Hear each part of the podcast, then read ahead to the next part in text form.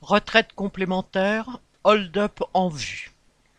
Le gouvernement lorgne sur le magot de l'Agirc-Arrco, le régime de retraite complémentaire du privé, et il envisage ainsi de faire main basse sur 1 à 3 milliards d'euros par an. Géré paritairement par le patronat et les syndicats, ce régime dégage depuis plusieurs années des excédents, d'une part en raison du retard de la revalorisation du point de retraite complémentaire par rapport à l'inflation.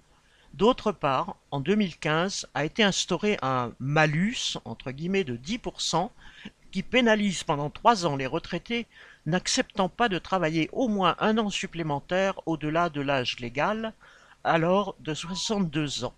En décembre dernier, la GIRC Arco avait ainsi accumulé une réserve de 69 milliards, entièrement sur le dos des travailleurs actifs ou retraités.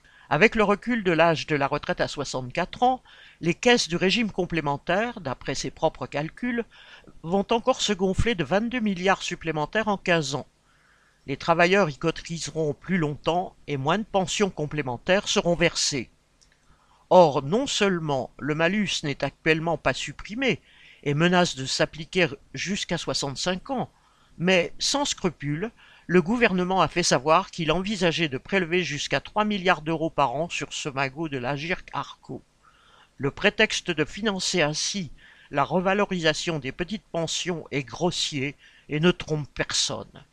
Le patronat fait mine d'afficher un désaccord, mais il sait pertinemment être le bénéficiaire final de ce racket supplémentaire. Christian Bernac